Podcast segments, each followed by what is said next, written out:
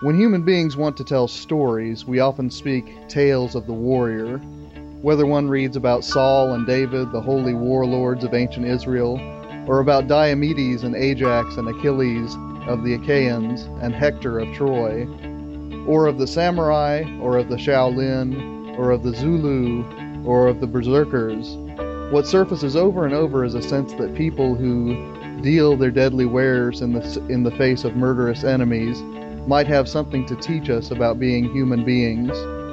Even Christian theologian Stanley Hauerwas, famous for his insistence on nonviolence for the disciples of Jesus, points to Marine boot camp, unlike the modern Protestant seminary, as a place where real moral formation happens in late modern America.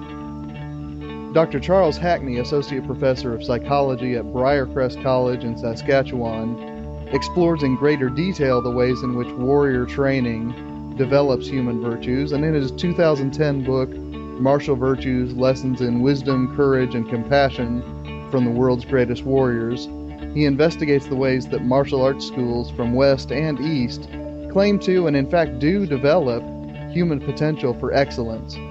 Christian Humanist Profiles wants to welcome Dr. Hackney as this episode's special guest. How are you doing today, Charles? I'm uh, doing pretty well, Nathan. Getting over a virus, so if I uh, cough in the middle of a sentence, uh, excuse me. Oh, certainly. There's no uh, apology needed.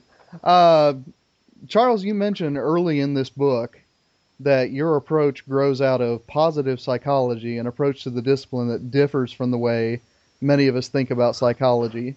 Uh, before we get into you know the the core of the book, tell our listeners a bit about positive psychology and how you came to adopt it as a framework for this project. Uh, well, to uh, to talk about what positive psychology is and why it is, I'm going to uh, start with the influence of World War II. Uh, so World War II caused a major change in the field of psychology. The uh, the end of the war thought, saw uh, thousands of soldiers returning home with combat-related anxiety problems. in the U.S., for example, um, the U.S. Army saw over half a million medical discharges connected with combat related uh, trauma, uh, what um, we would currently call post-traumatic stress disorder, what in World War One they called shell shock, World War Two they called combat fatigue, uh, and the existing psychiatric establishment was not equipped to uh, handle them.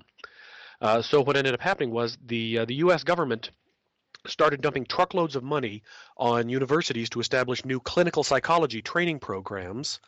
And um, uh, clinical psychology uh, rose from being a um, relatively uh, obscure and disrespected specialization, where there was even some debate whether or not they were going to be allowed into the American Psychological Association at all, uh, to being by the early 60s uh, the dominant force in mainstream psychology. And uh, in 1962, uh, there were more clinical psychologists in the American Psychological Association than non clinical psychologists. Uh, and to this day, the, the APA is dominated by clinical psychology. Uh, now, in 1998, uh, Martin Seligman became president of the APA, and in his presidential address, he argued that this is that psychology had become unbalanced. Um, with the with most of our resources going to understanding and treating uh, the negative side of life. Uh, for example, we uh, uh we know f- far more about depression than we know about happiness. Uh, we know more about dysfunctional families than we know about highly functional families. Uh, within social psychology, we know more about uh, conflict than we do about cooperation. Uh, we know about, um, in organizations, bad leaders making stupid decisions than we do about good leader, leaders making wise decisions. So, Seligman argues that what we should do is uh, not eliminate this negative side. This negative side is good, uh, but expand psychology uh, to the point that we're putting just as much emphasis on how life can go right uh, and how to make it righter uh, as uh, we have on how life can go wrong and how we can make it less wrong. Um, so that's positive psychology. Positive psychology focuses on uh, positive subjective experiences, uh, positive character traits, positive uh, um, individuals, uh, positive social organizations. And over the past 15 years, uh, this field has taken off. Uh, so in, in, January 2000, uh, American Psychologist ran a special issue introducing positive psychology. Uh, 2004, we have the publication of a major reference volume, Character Strengths and Virtues. Um, 2005, we see the first master's uh, in applied positive psychology at the University of Pennsylvania. 2007, Claremont Graduate University launches the first uh, doctorates in positive psychology. Uh, 2008, the U.S. Army started uh, uh, the uh, the Comprehensive Soldier Fitness Program, which is based on um, positive psychology. So this this field has it, it, it's just exploded. It's been a lot of fun, very exciting, and a lot of a lot of areas uh, to work in, a lot of questions being answered, lots of new questions being raised, lots of arguments and challenges and practical applications. All it's it's all cool. It's fun. It sounds like a winner, and, and that uh, and see now I can catalog of strengths and virtues. Is that what you called it? Uh, character strengths and virtues. Character. So okay, I. Uh, yep. The the abbreviation CSV recurs throughout your book, so that's a oh yes a good abbreviation to know when you start into this one. Well, another important intellectual influence on your project is Alasdair MacIntyre, someone who I teach and enjoy a great deal, uh, and specifically his well known book, After Virtue. Uh, talk a bit about his distinction between first order and second order goods and the extent to which that distinction influenced your own between victory and goodness as the goals of the martial arts. Well, when I, I when I draw a distinction, I'm I'm not setting the two in opposition to each other uh, although that, that can sometimes happen. Uh, what I'm saying is that victory by itself is not enough uh, for uh, for warriors, um, especially when we start and we're be, because I'm a fan of MacIntyre, I keep coming back to the teleological question. Um, when we ask the question about the purpose of warriors, uh, why have a category of society that does this sort of thing? And the reason that warriors exist is to protect the community. And uh, if you have only the, the qualities that empower victory, but not those that empower goodness, uh, then you don't fulfill that telos. The, the community is not protected. The community ends up being endangered. Uh, Plato talked about this in uh, Book Two of the Republic, where he talks about uh, the psychological characteristics of his guardian class uh, he talked e- exactly about this problem. He said that if uh, the guardians don't have a philosophic disposition, uh, gentleness, a love of learning, uh, then they would turn on us just as likely as defend us. Mm-hmm. And uh, we saw this uh, in the very specifically in the early Middle Ages. Ninth, tenth century Western knights were well, were amoral monsters. Historian um, FJC uh, Hearnshaw said that a knight of the of that era was psychologically uh, no more interesting than a modern machine gun. so as long as we kept these people aimed at Saracens and Magyars, they were at least useful monsters. But as soon as they're not campaigning against foreigners, they're more trouble than they were worth. They were the, the they terrorized the peasants, um, plundered churches, killed nuns, warred against themselves, uh, destroyed property. Uh, they, they, they, were a, really a pain for everybody. Uh, so, by, this is why by the time we get to the 11th century, we've got um, the uh, the nobility, we've got the clerics uh, strenuously pushing chivalric ideals. Uh, so that we can have both victory and goodness, mm-hmm. so that the the, the, the role is uh, properly fulfilled rather than undermined. All right, all right. Uh, yeah, and, and, and, it's interesting, you know, in that history, I mean, you sort of led right up to the beginning of the Crusades, uh, which, you know, I, I think that we can probably say we're not a, an unqualifiedly positive development, but by that argument, you could do worse. Yes. all right, all right. Well, one of the things I, that I really liked about your book, Charles, is the way that you arranged it. So I want to talk about that a little bit. The bulk of it uh, treats particular virtues that you frame as sort of common across cultures. And you start with courage and move on to justice, temperance, wisdom, benevolence. We're going to talk about some of those in turn. Uh, I like the fact that you make what I think of as a very medieval move, which is to say locating virtues in a system of relationships with other virtues. And of course, Aristotle was doing it before the medievals, but I, I largely think of you know people like John Gower, Dante, folks like that. For instance, you frame persistence as a species of the genus courage, honor as a species of the genus justice. Uh, your specific virtue chapters also contain a common set of, I, I guess, sections at the end of each one about cultivating each virtue in the self and then cultivating it in, in others. Uh, let me ask you this: I mean, that this arrangement of things is this something that you set out to do when you were first building this book, so to speak, or is this something that an editor suggested? How did the book come to be arranged the way that it is? Uh, well, that this was my idea from the beginning, and I ended up uh, getting this approach from positive psychology and also from uh, my readings in virtue ethics.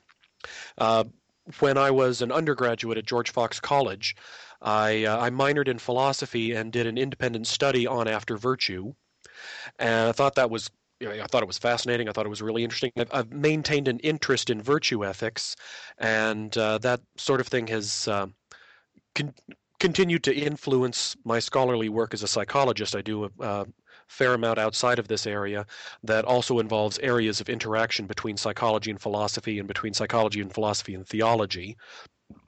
So, in uh, putting together this book, uh, I uh, had done a, a, certain amount of reading in in the uh, the philosophical literature about what are virtues, uh, how are virtues organized, how do virtues work, uh, how what should be on the list, what should not be on the list, and uh, in both positive psychology and in virtue ethics, I, I, came across this idea from multiple different sources. So.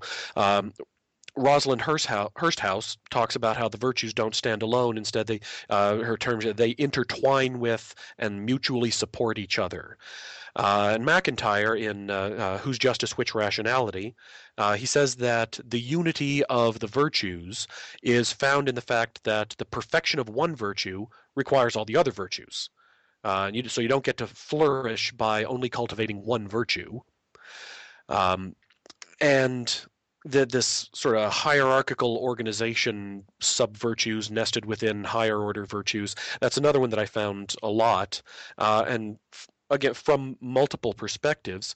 So um, looking for example at um, uh, Josef Pieper's book on the four cardinal virtues uh, and uh, also Inazo Nitobe's work on Bushido, uh, they both take the same approach to courage and say that courage is an overarching virtue uh, that has two sub virtues courage as active and courage as passive or, uh, uh, or static courage. Uh, so you can display one without the other, but they're both forms of courage.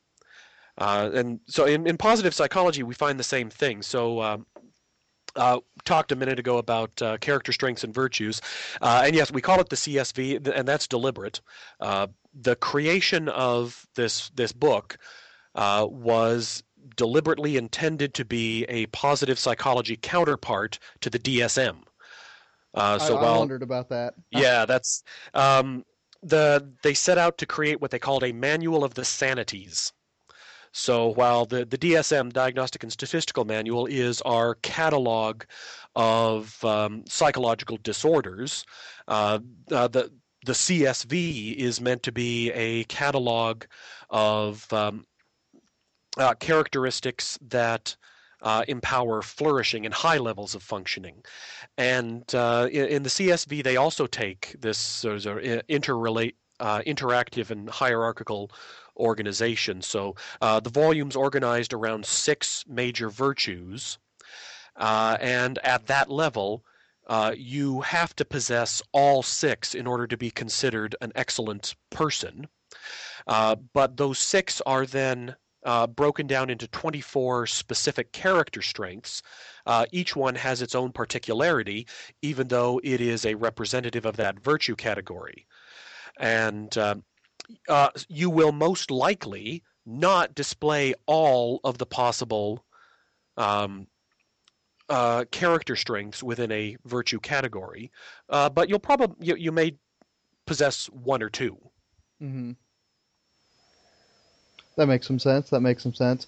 Uh, how about the parts? And this is at the end of each chapter. I mean, uh, are are the and I don't know if you want to call them techniques or if you want to call them practices after MacIntyre or how you want to name them. Uh, but the things that you do to develop these things in self and in others, uh, were those also part of the book's original plan, or is that something that kind of developed as you researched the descriptive part of the book? Uh, well, I wouldn't call them practices. Um, Okay. Going with MacIntyre's approach, uh, mostly because uh, I argue, I argue in this book and, and some of my other published material uh, that uh, the martial arts themselves should be thought of as a practice along MacIntyrean lines. So, so I, so I would call them techniques. Okay. Um, and this, um, I don't remember whether or not this was my idea from the get-go, but it was certainly an idea early on. Hmm Uh, I wanted to get very practical about this. I, I wanted to I wanted this book to sort of range all over the place from uh, very abstract philosophical discussions uh, and historical uh, and cross-cultural analyses, all the way to the very practical questions of uh, what what you might do if, for example, you are a martial arts instructor and you want to uh, foster these personal uh, strengths in your students, or if you are uh, a, a practitioner who wants to develop them in yourself. So that it, it seemed like a natural organization to me. Okay, good, good. Well, one of them, and, and this was fairly early on in the book, your your chapter on courage. Uh, I was fascinated precisely by that crossover between the psychological and the philosophical, the descriptive and the prescriptive. Uh, in that courage section, I'll admit it troubled me uh, when you started citing Pavlov in your discussion of building courage. Uh, and you know, my fear as I read this is that you were going to treat the brave man as simply a well-conditioned response machine. Uh, am I oversimplifying Fa- Pavlov? It has been, after all, about 20 years since I took Psychology 101. Well, um, well, to the hardcore behaviorist, every man is simply a well-conditioned response machine. and I'm asking if you are one. I am not. No, uh, no, too much Aristotle, too much existentialism in my psychology. Um, so no, I, I am not a radical behaviorist. Very good. Um, so my point about Pavlov was to try and talk about fear as a response that can be altered through uh, through practice or, or through habit uh, formation. So my, my Pavlov connection was um, uh, the practice uh, the uh, the technique of systematic desensitization. Uh, so in that approach, behavior therapists uh, and and this the classic example of this is the treatment of a phobia, and so that's one of the reasons why it works.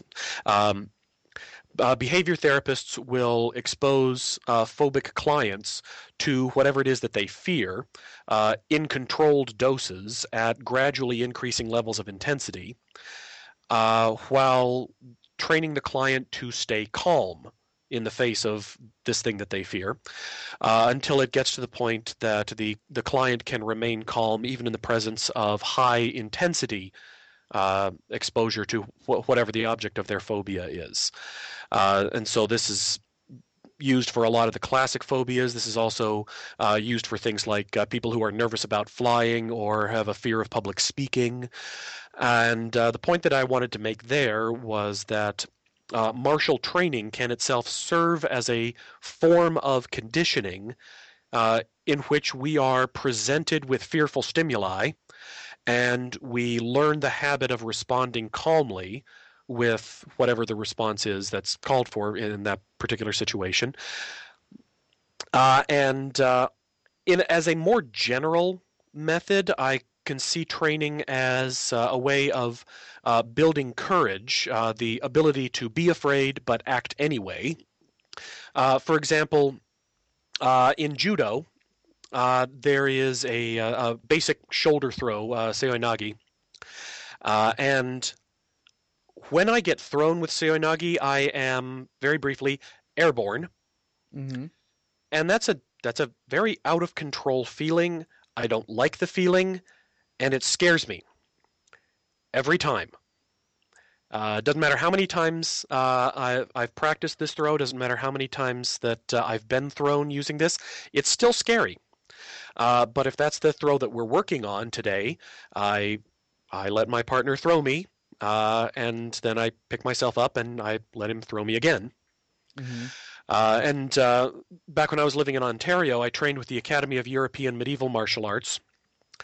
And uh, we would spar, and the, the swords would be blunt, but these guys are still swinging big chunks of metal at my head.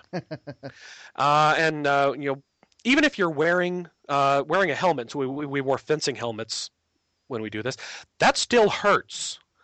And I've actually, I still have a sizable dent in my helmet uh, from a substantial hit that I took. And one time I spent several weeks walking around with a, uh, bloody, smashed thumb where I had been hit by a sword.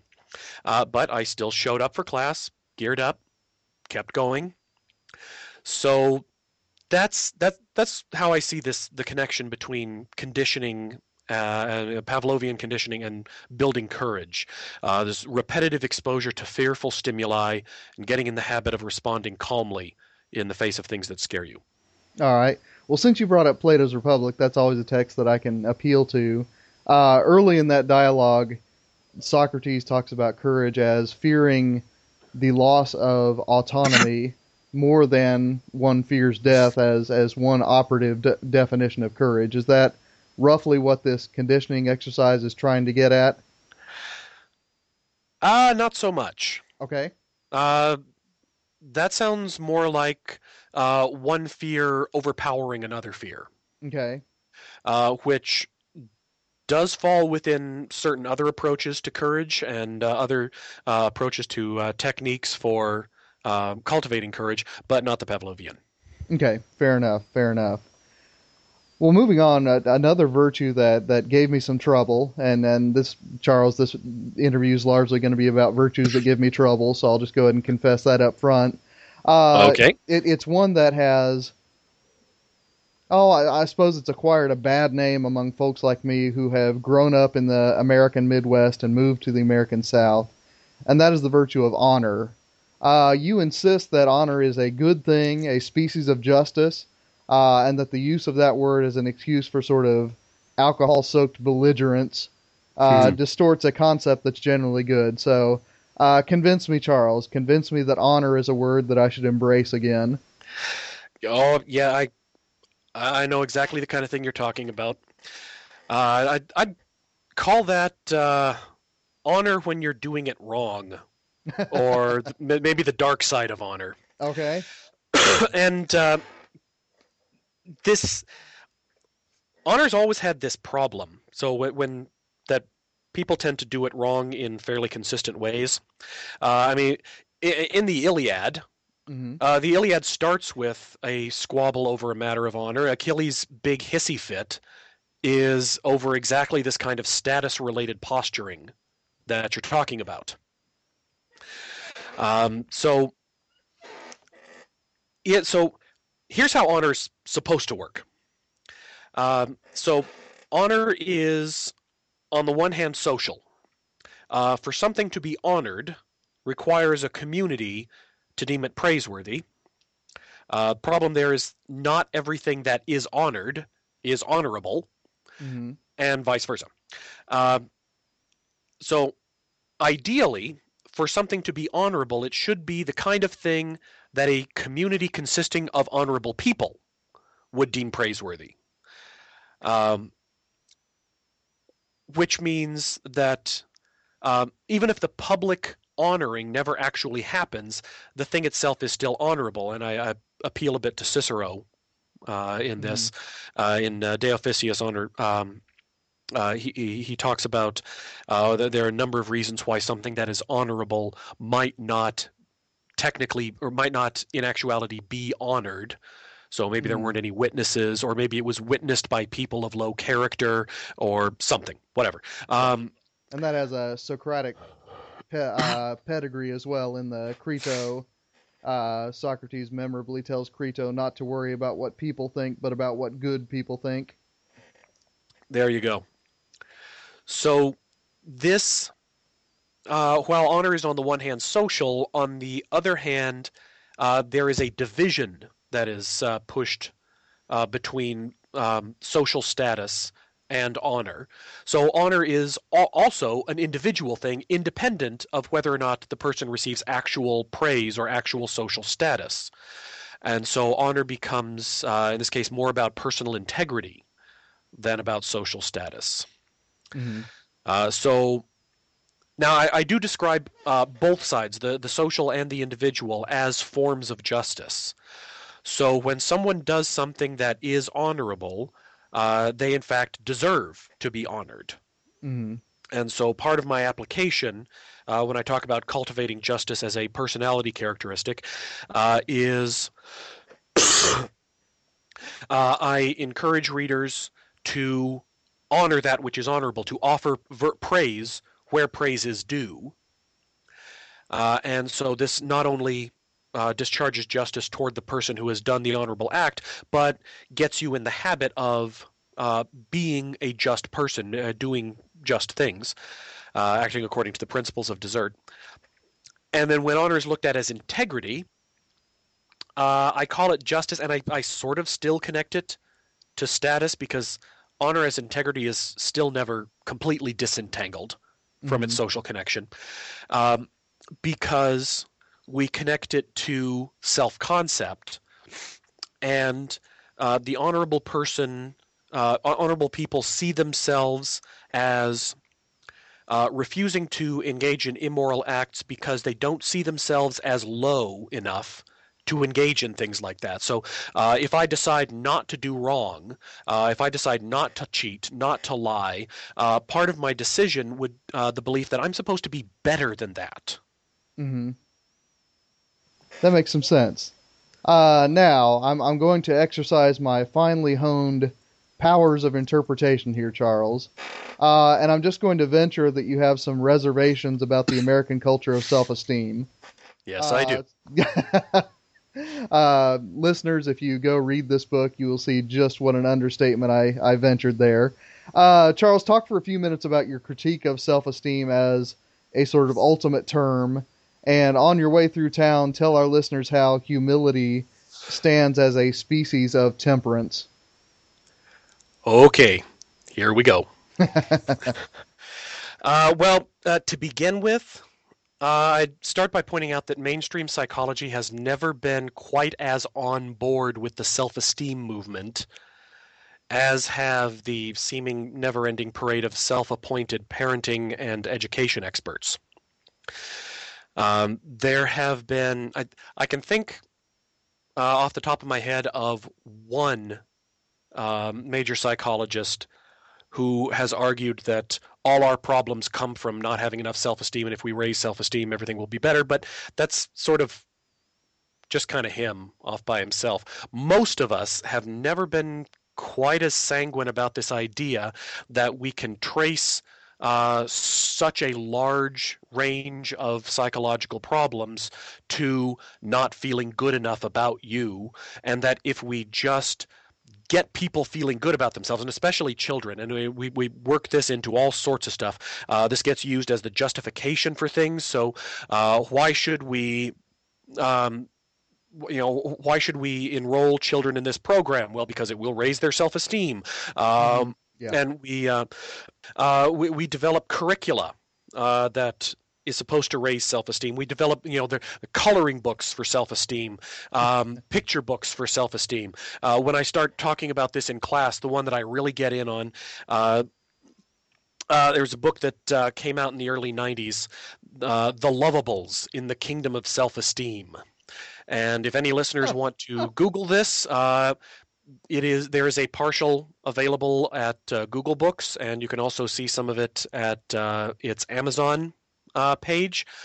Um, so I'm not going to ask you to actually buy it so that you can see what I'm talking about, uh, but you can peek. And the idea is that children are supposed to read this and it's supposed to make them feel good about themselves. And you open this thing and it is just unabashedly uh, Edenic, paradisical uh, imagery here. Uh, you you go right in there, and uh, there's these finely wrought gates with flowers and plants and a sunrise coming over the mountains. And uh, it says in there uh, so this is what the so the children are supposed to read this. They're supposed to repeat this. So it says the gates of the kingdom are opening wide as you say these words three times with pride. I'm lovable. I'm lovable. I'm lovable. Wow. Yeah I don't, think, I don't, th- I don't think I've ever been to this planet, Charles. Sounds like a nice kingdom, um, if you're a narcissist. Um, and then once you get in, it's full of all these cartoon uh, animals that want to talk to you about how wonderful you are. Uh, so there's uh, an owl that wants to talk to you about how uh, capable and uh, great you are and all the good stuff that you can do. Uh, and there's a lion that wants to talk about your courage. And so- uh, so you're supposed to read this and you're supposed to, oh, yeah, I'm awesome. I'm great. I'm wonderful. Um, problem is, and from this, I'm strongly influenced by especially the work of social psychologist Roy Baumeister uh, and his work on self esteem. Uh, self esteem is overrated Okay. uh, when we actually start looking at uh, what happens when we measure self esteem. And it, for a, a number of different reasons. Uh, for one thing, we find high levels of self esteem uh, among people who we would not consider paragons of psychological functioning. Uh, so when Baumeister and colleagues uh, started uh, collecting this data, said, uh, if you go into prisons, for example, uh, contrary to what some of the self-esteem gurus would tell you, prisons tend to be bastions of high self-esteem. Popu- the, uh, prisoners tend to, for the most part, feel pretty good about themselves, especially certain categories of prisoners. Uh, the researchers found high levels of self-esteem among ethnocentrists. Uh, so apparently, being a member of the supreme racial category makes you feel pretty good about yourself, uh, by comparison, at least. Um, high self-esteem among gang leaders, um, among gang members. Uh, the the leaders tended to have higher self-esteem than the rank and file. Um, high self-esteem among people who'd been arrested for terrorist acts. Uh, high self-esteem among people who'd been arrested for sexual assault. Uh, in fact, if you uh, talk with people who work with convicted sex criminals, um, one of the things that uh, recurs is that they don't think they have a problem. They feel pretty good about themselves. Their self esteem tends to be fairly high. Uh, a colleague of mine back when I was in uh, New York uh, worked with convicted rapists, and uh, one of the first things that uh, she had to do in order to start them on the process of learning to not do that anymore was to get them to feel bad about themselves, uh, to get them to feel bad about what they've done. Uh, instead, uh, rapists tend to hold to these self justifying uh, rationalizations that allow them to maintain high levels of self esteem. Uh, there's even a term for this in the literature. They call them rape myths, uh, ideas that uh, these individuals will hold that can allow them to convince themselves that they are good people, they are wonderful. It's everybody else who has a problem with what they did, it's everybody else who just doesn't understand. So, when looked at from that perspective, um, just having high self esteem didn't do anything. Uh, also, researchers have found that uh, high self esteem that isn't based on anything. So, if I have self esteem for no other reason than the you know the the, the lovable toucan in the book told me that I I'm awesome, um, it tends to be uh, fairly fragile and uh, defensive self esteem. Uh, so, what do I do if I feel good about me and then I run across someone who does not agree with the talking cartoon animal uh, that I'm lovable and wonderful? Well, what have I got? Uh, well, what ends up being found is higher levels of aggressiveness uh, when this artificial self esteem is challenged.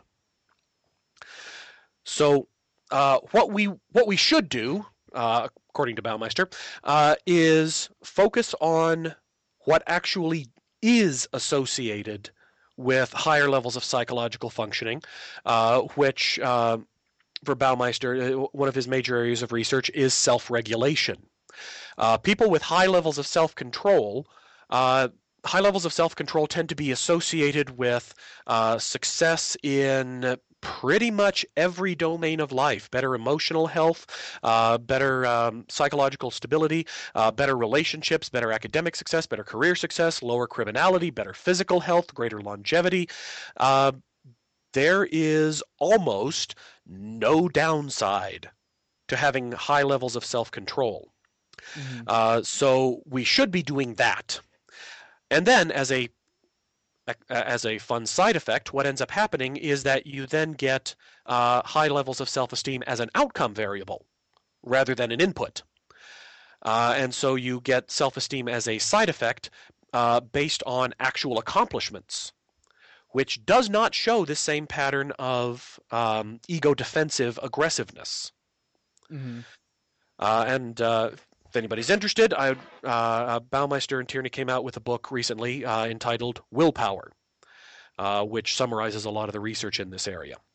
All right. Let, let me ask you a follow up on that because I, okay. and a, as with unfortunately too much of the recent psychological uh, literature I'm familiar with, I picked it up somewhere. I didn't write down where it was I read, read it, so now I forget where I read it. So tell me if I'm making this up or if you've read this as as, as well, but uh, I heard of a study in which self control was a, I mean, something that really didn't fluctuate in intensity over the course of a lifetime. So, in other words, the kids who could eat just one potato chip when they were four also ended up the ones with PhDs when they were 30. The marshmallow test. Th- that's yes. marshmallows. Marshmallows. I love the marshmallow chips. test. Go ahead. Yes. um, well, I'm gonna I'm gonna go with uh, my usual answer, and uh, if there are any of my students who are listening to this podcast, you know what's coming. It's complicated. That's that, that's usually the first words that come out of my mouth when someone asks me a question about psychology. Yeah, okay. My, my, my stock answer is it's not that simple. So I I, I can I can... kindred spirits. yes. Um, the uh, uh, uh, Walter Mischel's research on uh, delay of gratification, this uh, uh, this marshmallow test, is um, now it, it, does show that cultivating high levels of self control, the ability in this case to resist temptation uh, in childhood, continues to pay benefits years and in some cases decades. Uh, a few years ago, there was a study that came out, um, was which was a 40 year follow up with this same group of kids mm-hmm. uh, who. Um, had taken the marshmallow test uh, at age uh, four, and uh, there are even neurological differences, uh, differences in the ways that their brains uh, react uh, in uh, cognitive self control tasks. But it is also possible to cultivate self control, to increase self control strength. Um, and this works very well with a virtue ethic perspective because the way to do it is practice. Okay. Uh, if you practice self control, uh, you can achieve long term gains in self control? So the answer is it's both. Okay, very good. yeah. As is so often the case, as in so often the case. Uh, yeah. Well, Charles, when I got to the section on wisdom, uh, I was skeptical along another line of uh, eyebrow raising. Uh, and this suspicion was that you were rolling way too many things into one giant conceptual burrito on this one. Uh, but I'm here to be persuaded otherwise. You're here to persuade me. Uh, how are Platonic Sophia, Zen consciousness, Renaissance judgment, and Sun Tzu's Art of War all members of the same genus that we can intelligibly call wisdom? It's complicated. so part of what I did in preparation for this was uh, I spent a good amount of time in uh, the scholarly literature on on wisdom. Uh, when I when I present this material, especially when I talk about this with my students, I show them pictures of Raphael's fresco, The School of Athens, and especially those two figures in the middle. Uh, so, for any listeners that might not know School of Athens, uh, it uh, it depicts classical philosophy. It's covered with figures who represent great thinkers and their schools of thought. And right in the middle uh, are Plato and Aristotle, and they're debating. Uh, and as they debate, Plato is pointing up while Aristotle is pointing out.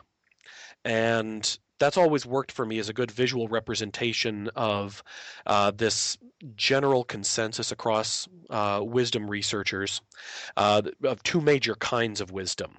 Uh, what um, psych- psychological researchers Paul Wink and Ravenna Helson called uh, transcendent wisdom and practical wisdom. So, transcendent wisdom is about the big questions meaning of life. Uh, what is the true the good the beautiful? What happens after we die? Uh, what's god like? Uh, and so on. Uh, and then practical wisdom is about solving situation specific problems at a more concrete level. So making good career choices, raising raising children well, handling interpersonal conflict, uh, being able to give good practical advice, uh, that sort of thing. Uh, so what I argue is that so uh, Platonic Sophia and Zen consciousness uh, are both about understanding the transcendent truths, life, the universe, and everything, uh, while Renaissance judgment and Sun Tzu's Art of War are more about how to effectively attain desired goals. Now, that being said, uh, I will throw in a mea culpa. Um, my attempt at in this book was to try and present a general cross-cultural idea of the virtues and especially the, the warrior virtues um, and i am aware that i am sacrificing a lot of particularity mm. when i do that so if i say that there are enough general similarities between plato and zen buddhism that I can make some sort of common statement about both that's not even close to me saying that they're the same. Okay. Um, and, and this this does end up being one of the criticisms of uh, positive psychological work, including things like uh, character strengths and virtues, uh, in that it is a, an attempt at uh, developing a universal approach, something that is uh, sufficiently generic that it is applicable across cultures and across historical periods. Uh, that has that has opened positive the positive psychologists up to a certain degree of criticism. Uh, uh psychologist Louise Sundararajan uh, has criticized this approach. Uh, she um, she compared it to to wine. it is technically possible to analyze lowest common denominator characteristics of wine and create cheap, generic, mass produced wine. It is technically wine, but who'd want to drink it? Mm-hmm. Uh, what makes wine worth drinking, what makes wine interesting and, and, and good, is precisely its its particularities, uh, the specificity of one kind uh, compared to another, uh, and we are going to have to say the same thing about flourishing. Uh, what we're what is going on in positive psychology right now does strongly emphasize the creation of generic, um, universally applicable ideas about flourishing, but they're they, they tend to lose a certain degree of robustness. Mm-hmm. Um, not in, in, my work, I am hoping to address this, uh, and I've already addressed this in some of my other scholarly work. Uh, some of my publications have involved Christian approaches to positive psychology, mm-hmm. uh, and some of my arguments that uh, a specifically Christian understanding of flourishing um, carries with it certain advantages and having a robust particularity is part of that as in addition to certain conceptual things. I don't want to go off on a whole christian positive psychology sidetrack uh, because if i do that we're not coming back this is what happens if you get me excited. Uh-huh. I have I, I, do have a number of projects on the go and one of the things that i am uh, hoping to come out with uh, in a few years, uh, it, it's still in the, the early stages, uh, is a follow up work uh, trying to look specifically at a Christian approach to the martial arts, uh, informed by some of the same ideas, but getting specifically into Christian ideas about combat sports, about self defense, um, and seeing uh, see, seeing what I can come up with uh, within this particular understanding of flourishing. Mm-hmm. All right, all right, I can I can understand that. And well, what's interesting to me is that I mean, as you were describing, you know, the criticisms of your work, I I I'll admit I find it hard imagining those criticisms coming from the discipline that I learned as psychology when I was an undergrad, because it seemed, if anything, to be a sort of flattening, universalizing sort of thing. You know, you might call it these different things, but what's really going on is this underlying, you know, uh, neurobiological thing. Now, I, I will say that you know my my psychology 101 professor uh, was very sensitive to the fact that you know that was something to be thought about rather than assumed. Uh, but that's the the picture of the academic discipline psychology that I get. I mean, once again, am I am I stereotyping here, or is that tendency to some extent there? It's complicated. it, that is a partially correct impression. Uh, what psychologists try to do is both. We try to address uh, humanity generally and also specifics. Uh, w- within my own field, so uh, my my PhD is in uh, personality and social psychology. Uh, within personality psychology, we try to answer the general question uh, what is personality overall? So, how can we describe what makes up basic human personality? Uh, mm-hmm. Uh, and but we also want to ask the question: How do we account for individual differences in personality? Uh, the the things that make you you as opposed to somebody else. Mm-hmm. And uh, even the uh, researchers who take this strongly uh, neuroscientific approach uh, will say that uh, there is such a thing as universal human nature. There, uh, there is such a thing as uh, the, uh, the, the the way that the human brain is organized in advance of experience, mm-hmm. but then experience modifies that. So we are definitely going to bring in cross-cultural differences. We are definitely going to bring in uh, historical cohort effects in development. We are definitely going to bring in formative experiences, uh, upbringing, uh, and uh, individuality uh-huh. into the mix. So the answer is going to be both. Okay, okay.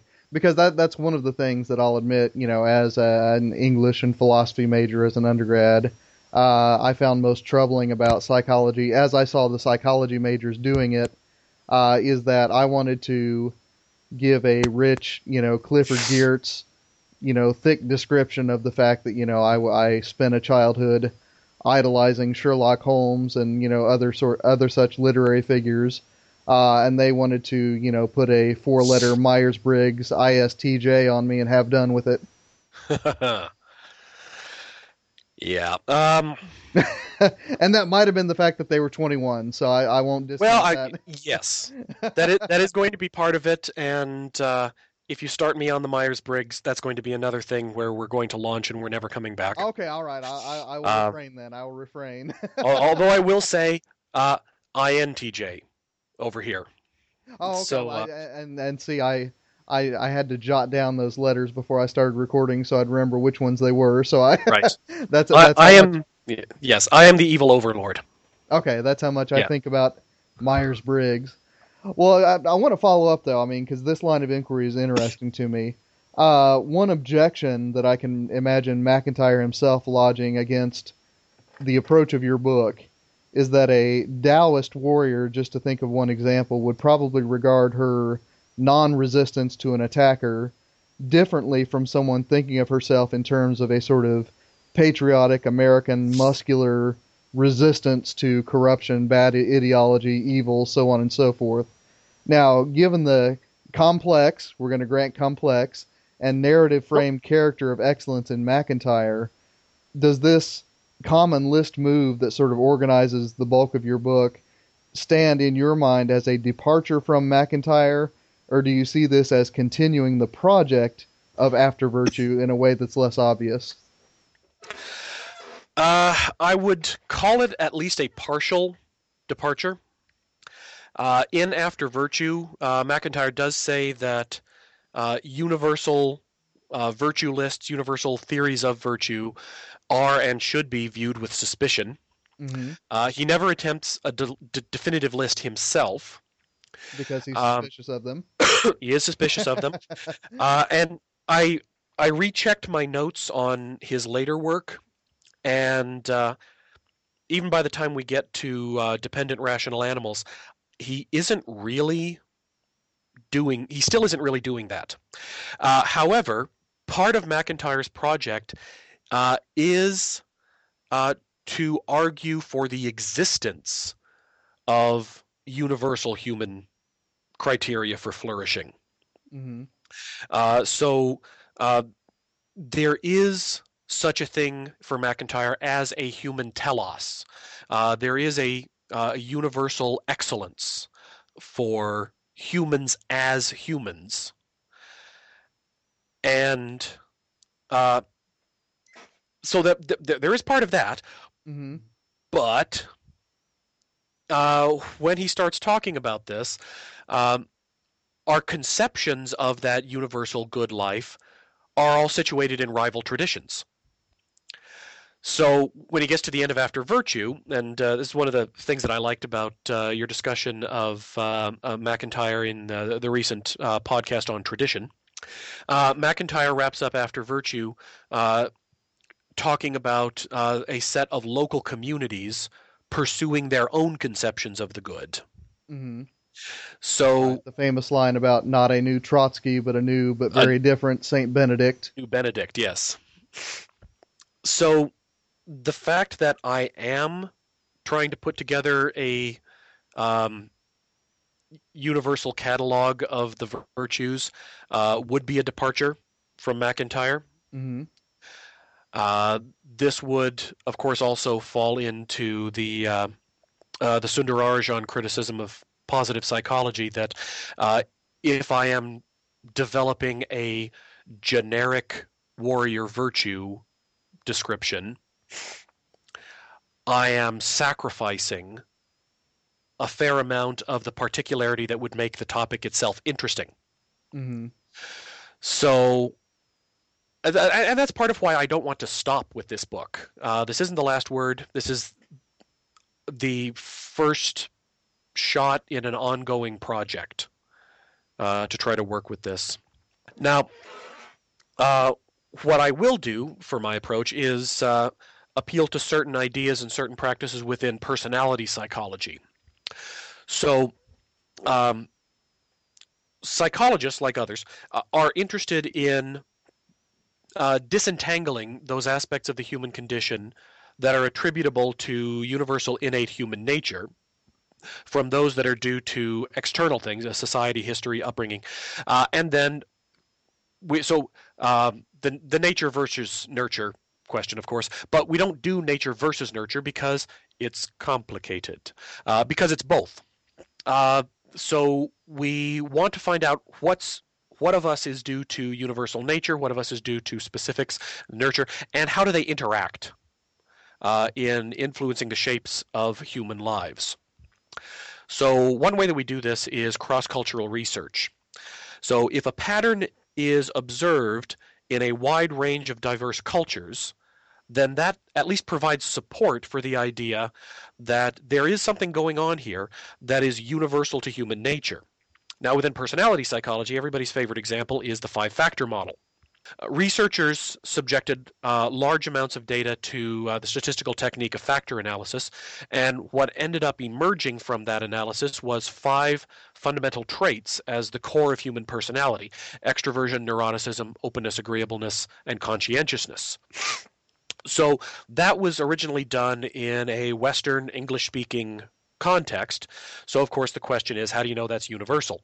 Uh, how, what happens if you repeat the same factor analytic study in a different cultural context. And so they did. They they tried it in uh, Western non-English speaking cultures. They they did it in uh, uh, non-Western cultures, and they kept doing it. And the same five traits kept popping up over and over again.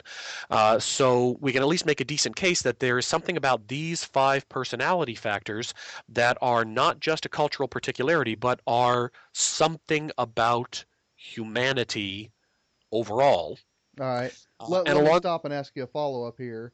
Okay. Uh, by what means did they discern those patterns in non Western contexts? Because if you set people up with a certain question prompt, you'll get the answer that that question demands.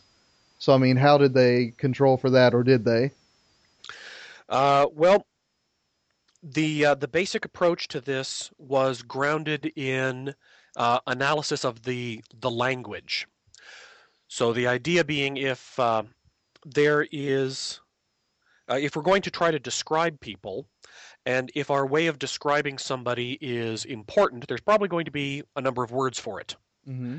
So reserved versus outgoing, gregarious, withdrawn, it's, um, and uh, those those different terms are in a sense referring to the same thing mm-hmm. yeah, in different senses. Uh, so we start with the lexical criteria, and then from that create the data analysis, uh, starting you know, collecting uh, data on how warm, gregarious, reserved, withdrawn, etc. people are, and then looking at how uh, wh- what intercorrelations emerge when we start crunching the numbers on those scores. So for the, the cross-cultural study, uh, they abandoned English and started from square one with these other languages. Mm-hmm. And in all the, in these other languages, the same five factors kept emerging. So something similar uh, is uh, involved with putting together uh, character strengths and virtues. Uh, when they're putting together the CSV, mm-hmm. Uh, Kathleen Dahlsgaard uh, conducted a cross cultural examination of virtue terms. Now, this is not exactly the same as the five factor research, since uh, uh, what Dahlsgaard did was a uh, massive cross cultural literature review rather than uh, a statistical analysis. But what she found was six virtues that keep being endorsed by religious, philosophical, literary traditions all over the world, across cultures, across centuries. Uh, in this case, uh, uh, wisdom, justice, courage, temperance, humanity, and transcendence. Mm-hmm. Uh, now, as a side note, I found it amusing that they did this massive cross cultural uh, literature analysis and ended up replicating Aquinas. Yeah. uh, except they, they took uh, faith and hope and s- decided that faith and hope were species of the uh, general category of transcendence. Right, right. So, but essentially, that they, they found very similar. So, now, this doesn't actually provide us with an uh, an actual theory of the mm. virtues, but the fact that these same uh, six or seven virtues keep being endorsed over and over and over across cultures and across uh, centuries does lend some credence to the idea that this list of virtues, uh, that these virtues are in some way connected to the general question of being a highly functioning human. Mm-hmm.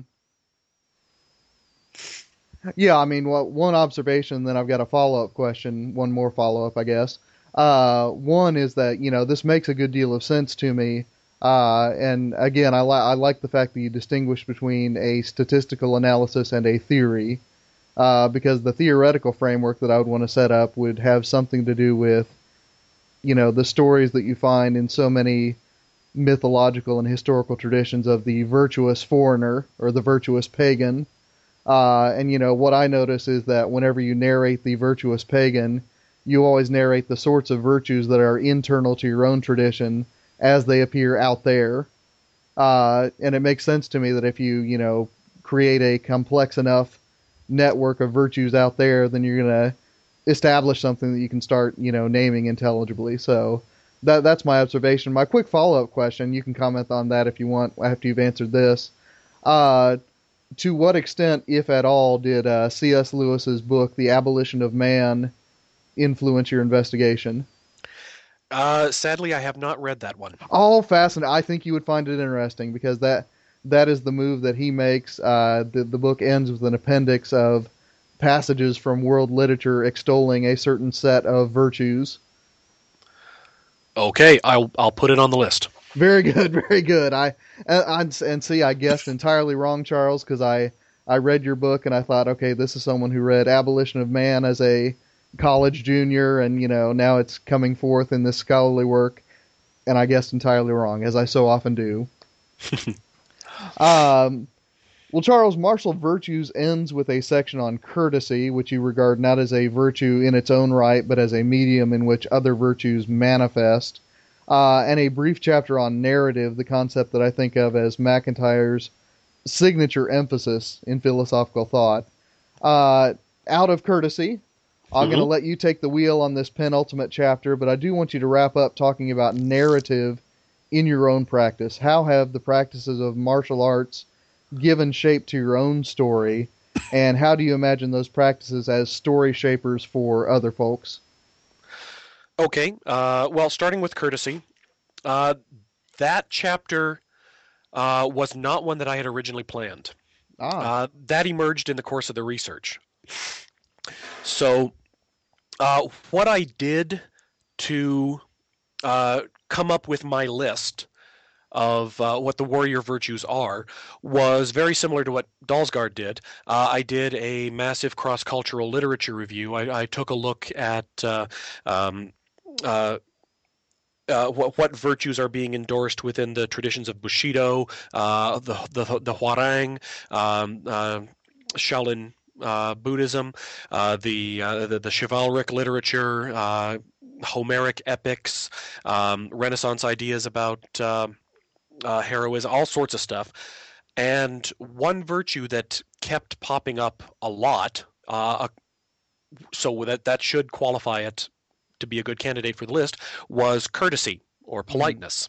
Mm-hmm. Um, but the more I got into the um, uh, the virtue literature, uh, the more controversy I found over whether or not that technically counts as a virtue. Um, uh, Comte de Sponville, for example, argues that uh, courtesy is not a virtue because it's so easy to fake. uh, so it, it's it's so superficial that it doesn't actually contribute to moral excellence. Uh, and then what I found was that when I got into the literature, um, where scholars would call courtesy a genuine virtue, they usually did it by appealing to other virtues. So I would get into one source, and one source would say that uh, courtesy is a virtue because a courteous person uh, is able to keep themselves controlled at all times. Mm-hmm. Oh, well, that's a facet of temperance. Uh, so that would make temperance a virtue. Uh, and somebody else would argue that courtesy is a virtue because uh, a courteous person knows how to effectively interact with others in order to achieve social goals. Well, that's phronesis.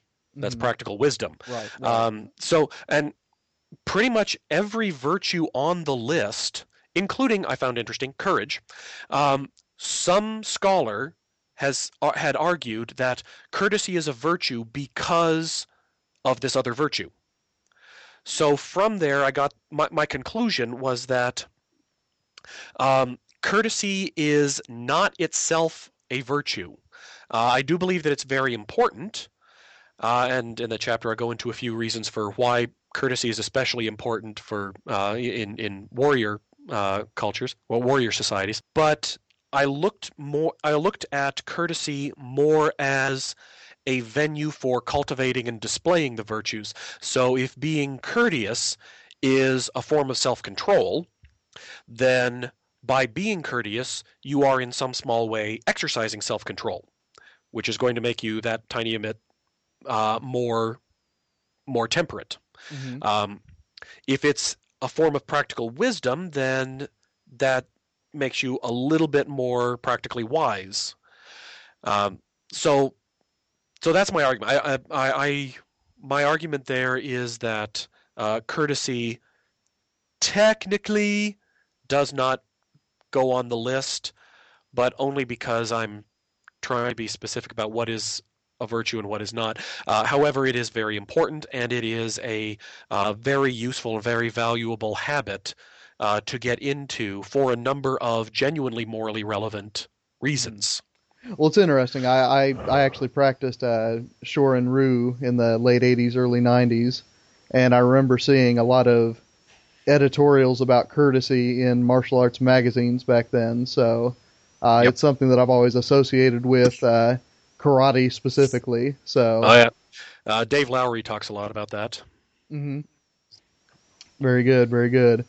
Uh, so Charles, do you ever play any chess?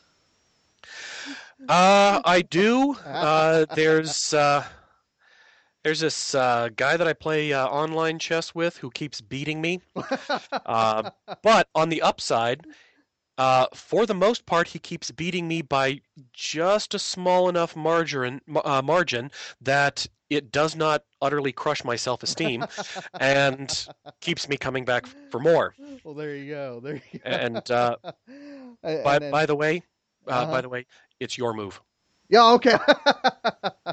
well, when our listeners get this, it probably still will be my move because I've been oh, I've been swamped here lately. But uh, yeah, for our listeners who don't know, ever since we recorded the episode on chess on the Christian Humanist podcast, uh, Charles and I have been in on in an ongoing series of chess games. Uh, I just have the free account, so I have no idea how many games we've actually played. But uh, I'll go on a streak and lose five or six, and then I'll win five or six, and we just go on these lovely streaks. And as Charles said, every one of the games is close enough that I keep coming back afraid the next time. So I I need to get some Pavlov in my life. I think.